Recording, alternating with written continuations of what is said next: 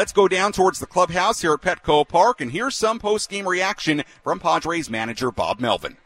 Let's take a trip down to the Padres clubhouse and hear from Padres manager Bob Melvin. Presented by Sinley Food. Find your next cooking adventure at Sinley Food, 4665 El Cajon Boulevard, the Cook's Asian Resource.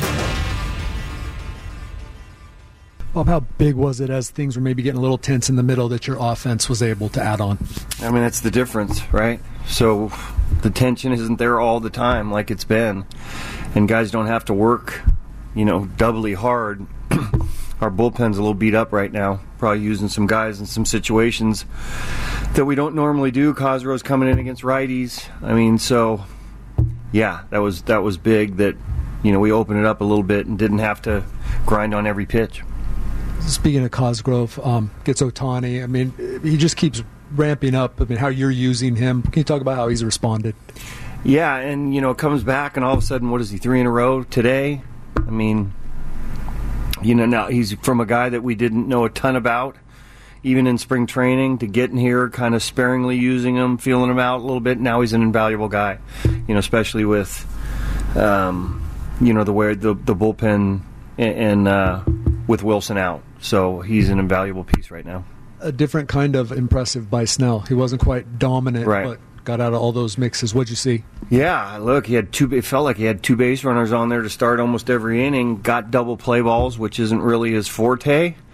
Um, you know, obviously walked a few guys to get there, but again, zeros across the board as far as runs. To follow that road trip with a game like this one to kind of wash that away, how important was that, and does it does it mean anything? It means that we can not have to think about that anymore. I mean, that was that was miserable, really miserable trip. So, um, yeah, feel good game tonight. We got pretty good pitcher against us tomorrow. So we'll go out there with a little bit more confidence, obviously, than we did if we would have lost tonight's game. What do you What did you like specifically out of Xander's at bats tonight? Well, pulling the ball with some authority. Um, looked like his balance was a lot better you know, hits a three-run homer to left and then drives the ball to right center field. That's the things that you're kind of used to seeing from Xander using the whole field and, and showing some power. So hopefully this is a big spring, springboard game for him. And then, you know, obviously walks and everything else. Maybe we should ask this pregame, but uh, Soto and then Tatis. What specifically do you like about that? And was tonight maybe a good example of kind of the way? Ten runs.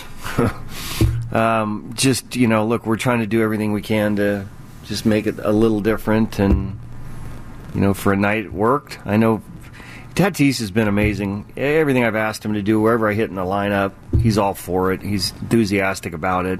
Whether it's first, whether it's second, whether it's third. If I hit him fourth, he'd be enthusiastic about that.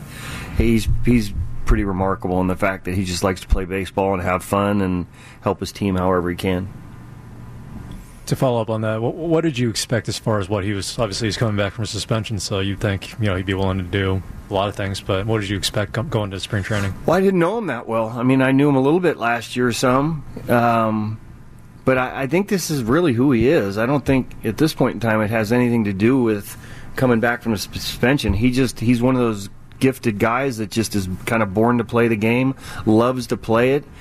He understands that he's also an entertainer yet he plays the game, you know, hard every night. It's been it's been really cool. You did have a couple different guys you could have used in the ninth, but you went with Hader.